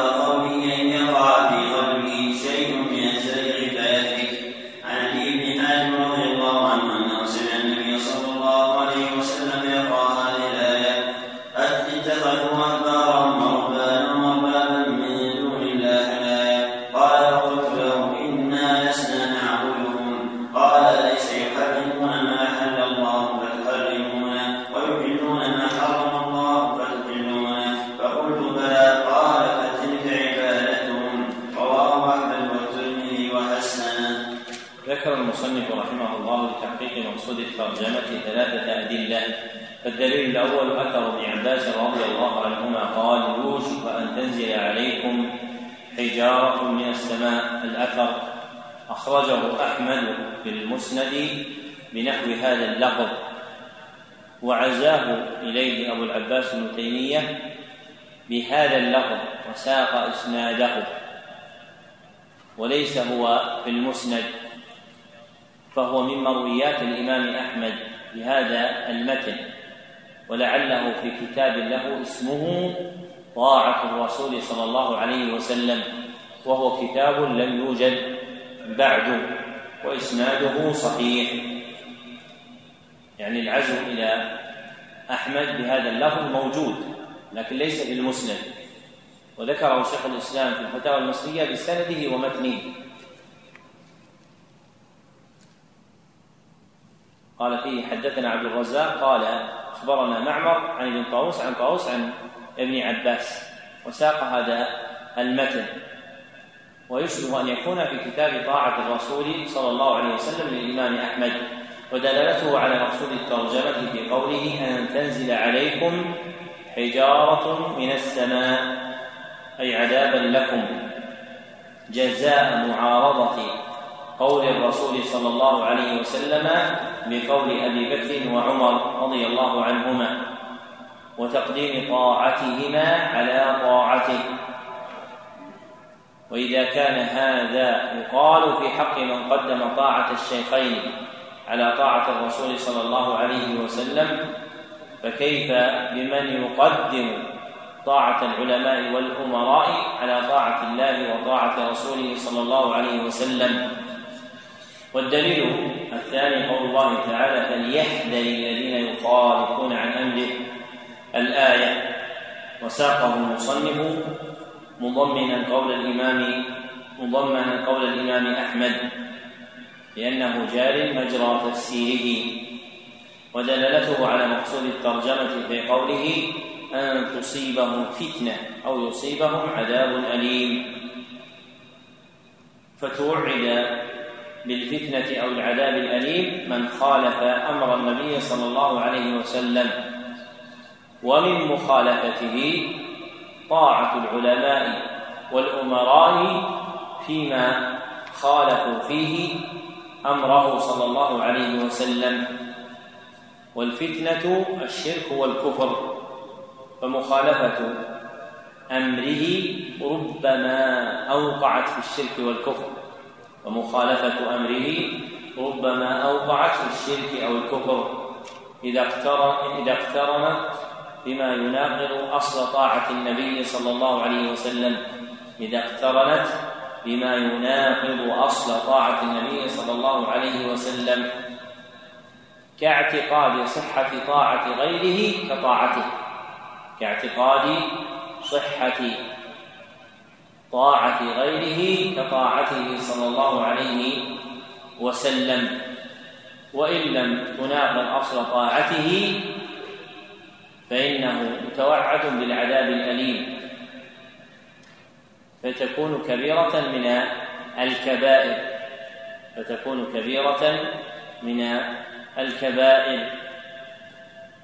فمثلا لو اعتقد أحد نبوة أحد بعد النبي صلى الله عليه وسلم وأطاعه فيما خالف فيه النبي صلى الله عليه وسلم فإنه يكون قد جاء بما يناقض أصل طاعة النبي صلى الله عليه وسلم لأنه أخبر أنه لا نبي بعده فهذه الطاعة ترجع على دينه بالإبطال ويخرج من دين الإسلام وإن أطاعه فيما دون ذلك مما لا يناقض أصل الطاعة كأن يطيعه في ترك واجب أو انتهاك محرم لا يناقض أصل طاعة النبي صلى الله عليه وسلم فلا يخرج من الإسلام. ويكون قد قارف ذنبا عظيما. والدليل الثالث حديث علي بن حاتم رضي الله عنه أنه سمع النبي صلى الله عليه وسلم يقرأ هذه الآية اتخذوا أحبارهم ورهبانهم أربابا. الآية إلى آخر الحديث الذي رواه الترمذي وإسناده ضعيف وله شواهد يحتمل التحسين بها. وقد حسنه أبو العباس ابن تيمية في كتاب الإيمان ودلالته على مقصود الترجمة في قوله أليس يحرمون ما أحل الله فتحرمونه ويحلون ما حرم الله فتحلونه؟ مع قوله فتلك عبادتهم فجعل طاعتهم في تحليل الحرام وتحريم الحلال عبادة لهم لأنه من شرك الطاعة وقد يكون أكبر أو أصغر على ما تقدم وقد يكون أكبر أو أصغر على ما تقدم. فمن اعتقد صحة ما دعوه إليه وجعله دينا فهذا شرك أكبر وإن لم يعتقد صحة ذلك وإنما وافقهم لشهوته أو شبهته فهذا شرك أصغر عند قوم أو نوع تشريك عند آخرين من علماء أهل السنة. نعم. في المسائل الأولى تفسير النور الثانية تفسير آية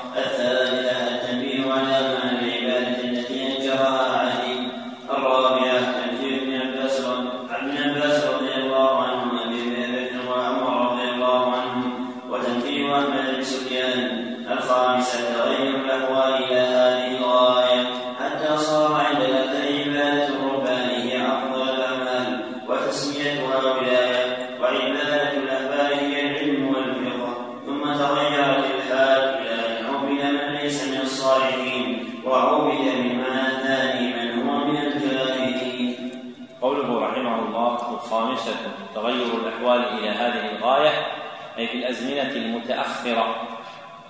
حتى صار عند الأكثر عبادة الرهبان هي أفضل الأعمال أراد ما كان يعتقده بعض الناس في من ينسب إلى العلم والعبادة من اعتقاد النفع والضر مما يسمى سرا وولاية.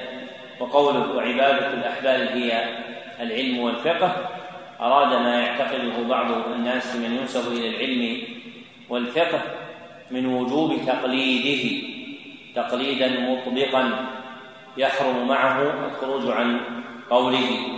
ثم قال ثم تغيرت الحال إلى أن عبد من ليس من الصالحين إلى أن عبد من ليس من الصالحين أي عبد بالمعنى الأول ممن يعتقد فيه الضر والنفع من ليس صالحا وإنما هو من الفسقة.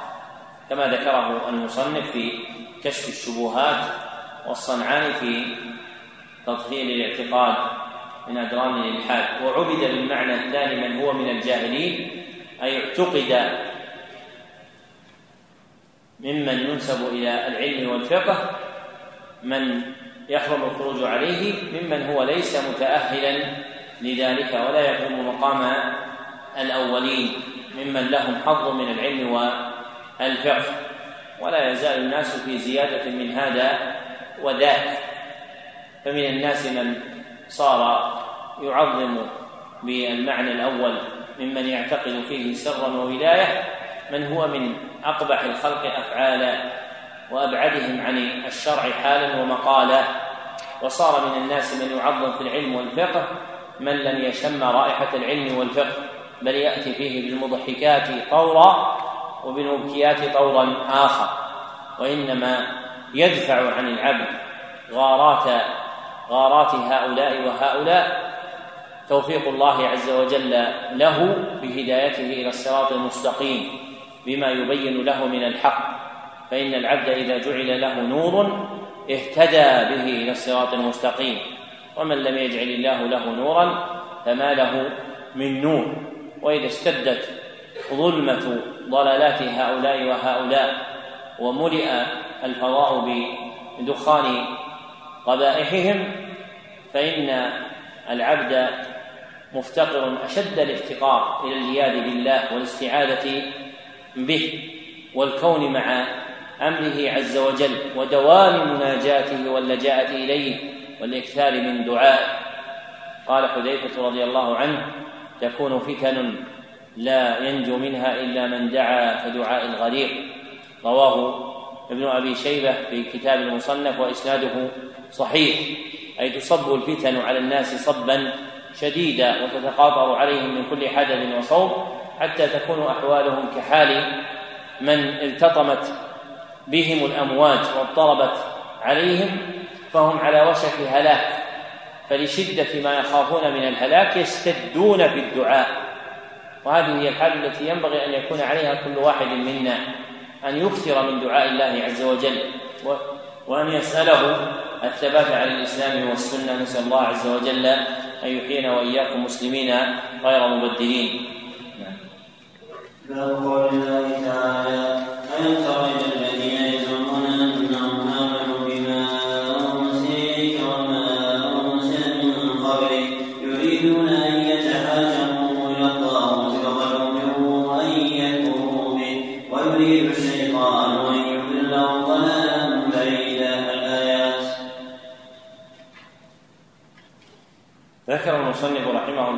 تعالى في تحقيق أعد أعد باب قول الله تعالى ألم تر إلى الذين يزعمون أنهم آمنوا بما أنزل إليك وما أنزل من قبلك يريدون أن يتحاكموا إلى الطاغوت وقد أمروا أن يكفروا به ويريد الشيطان أن يضلهم ضلالا مقصود الترجمة بيان أن التحاكم إلى غير الشرع يناقض التوحيد. بيان أن التحاكم إلى غير الشرع يناقض التوحيد لأن التوحيد يتضمن رد الحكم إلى الله ويستلزم ذلك لأن التوحيد يتضمن رد الحكم إلى الله ويستلزم ذلك. والخروج عن ذلك من شرك الطاعة. الخروج عن ذلك من شرك الطاعة. وله ثلاث أحوال. وله ثلاث أحوال. أحدها أن ينطوي قلب العبد على الرضا بالتحاكم على غير إلى غير الشرع.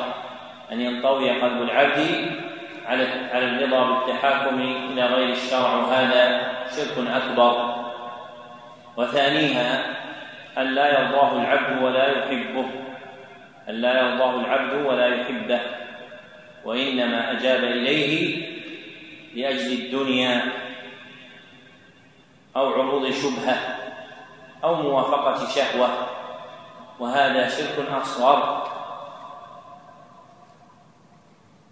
وثالثها أن يضطر إليه ويكره عليه. أن يضطر إليه ويكره عليه. إذ لا سبيل إلى استيفاء حقه إلا بالتحاكم إلى غير الشرع. إذ لا سبيل إلى استيفاء حقه إلا بالتحاكم إلى غير الشرع. كالواقع في كثير من البلدان التي تحكم بغير الشريعة. كالواقع في كثير من البلدان التي تحكم بغير الشريعة فهذا جائز. لقوله تعالى إلا من أكره وقلبه مطمئن بالإيمان. لقوله تعالى إلا من أكره وقلبه مطمئن بالإيمان. نعم. وقوله وإذا قيل لهم لا تفسدوا في الأرض قالوا إنما نحن مصلحون وقوله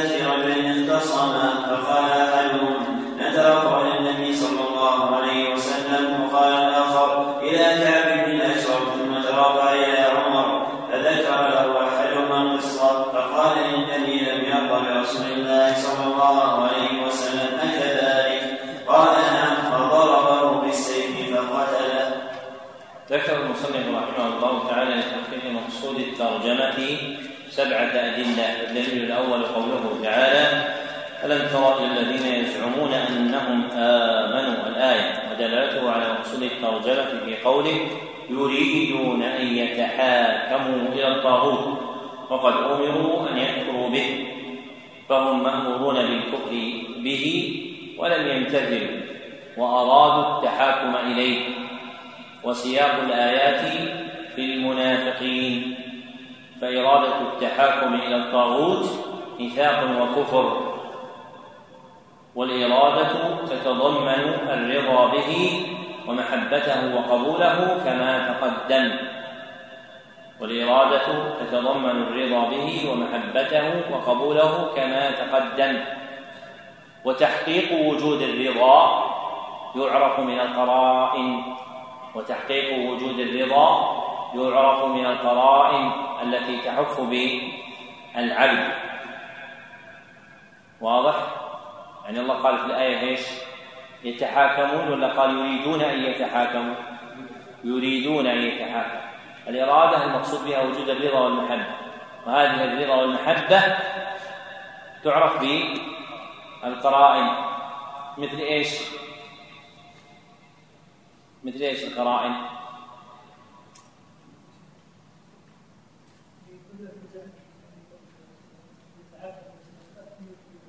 إيه مثل أن يكون له قدرة على تطبيق شرع الله فلا يطبق شرع الله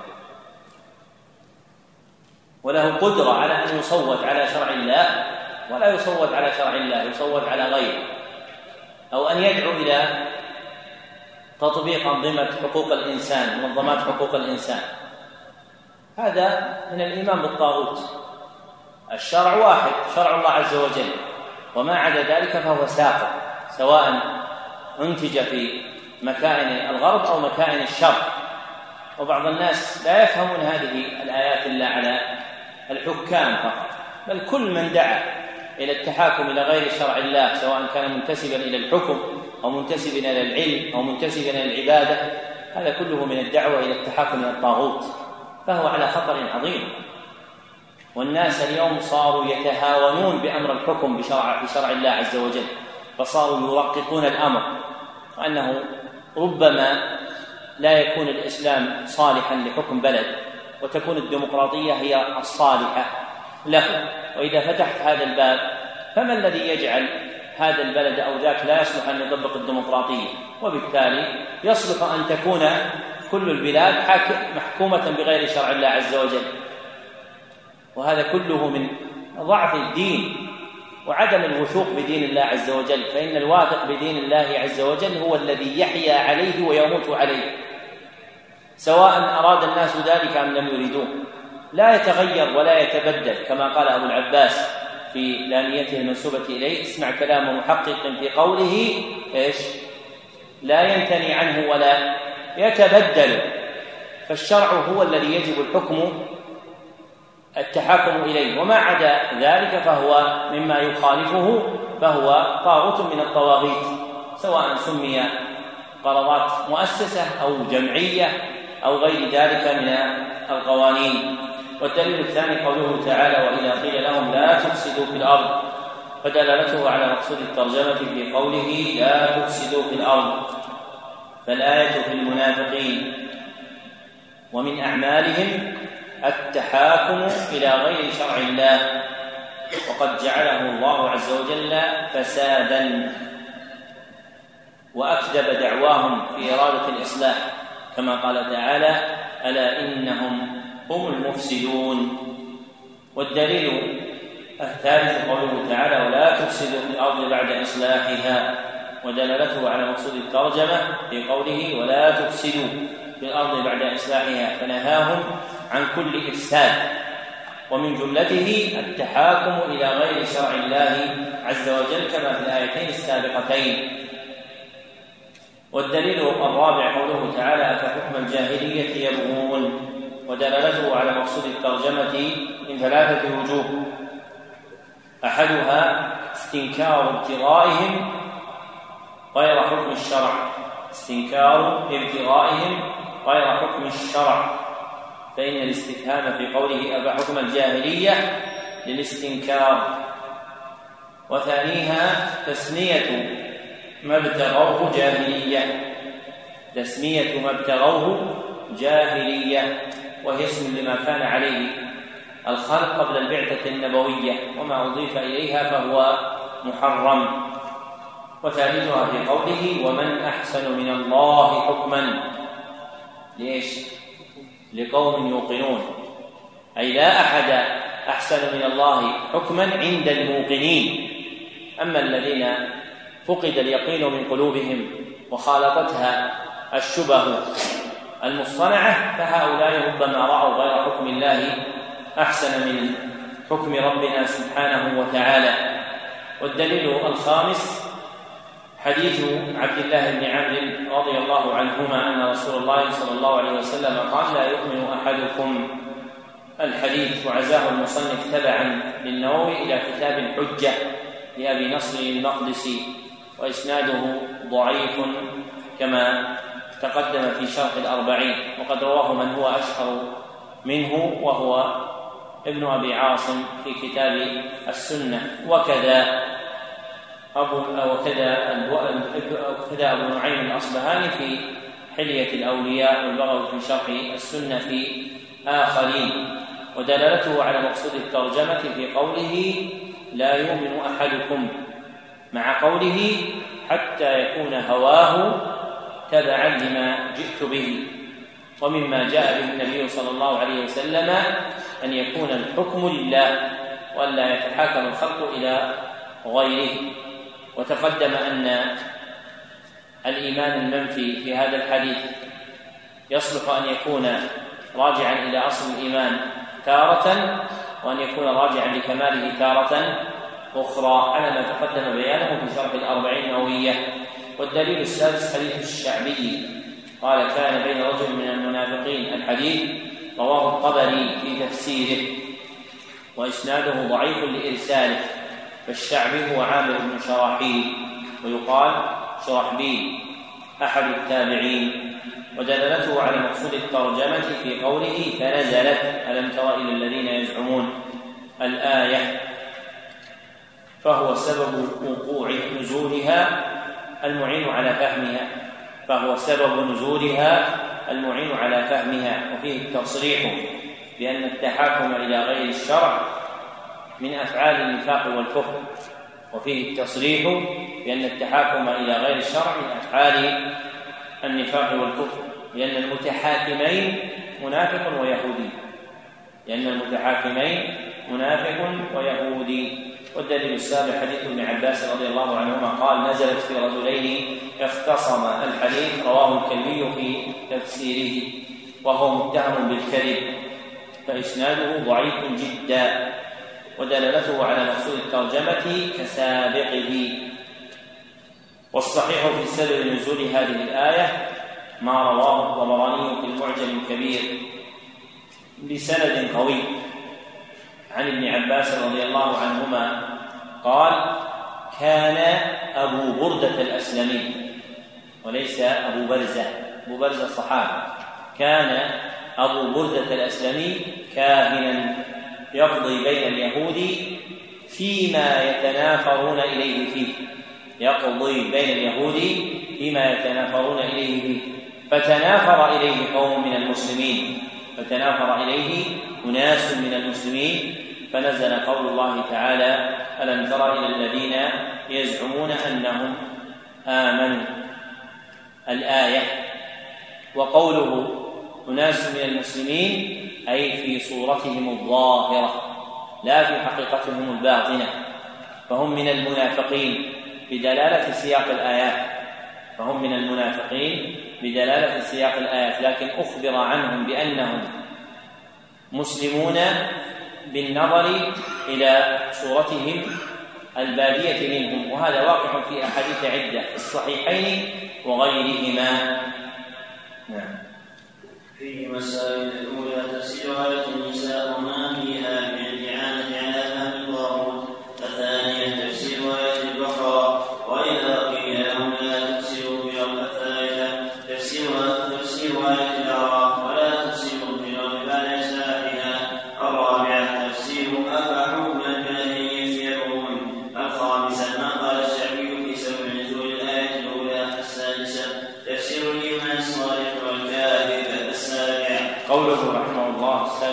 تفسير الإيمان الصادق والكاذب أن الإيمان الصادق تكون رغبة العبد فيه هي التحاكم إلى شرع الله وأن الإيمان الكاذب هو الذي تكون رغبة العبد فيه هي التحاكم إلى غير شرع الله عز وجل.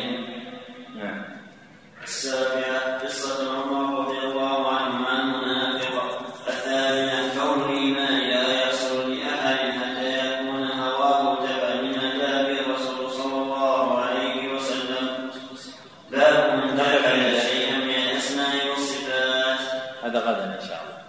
غدا إن شاء الله تعالى الدرس الزائد في نفس الوقت بعد العشاء. نكمل فيه إن شاء الله تعالى ونجيب عن الأسئلة. هذا عندك يا شيخ. غدا نجيب عن الأسئلة إن شاء الله. وفق الله الجميع الحمد لله رب العالمين. صلى الله عليه وسلم. على رسول الله وعلى آله وصحبه أجمعين السلام عليكم ورحمة الله وبركاته.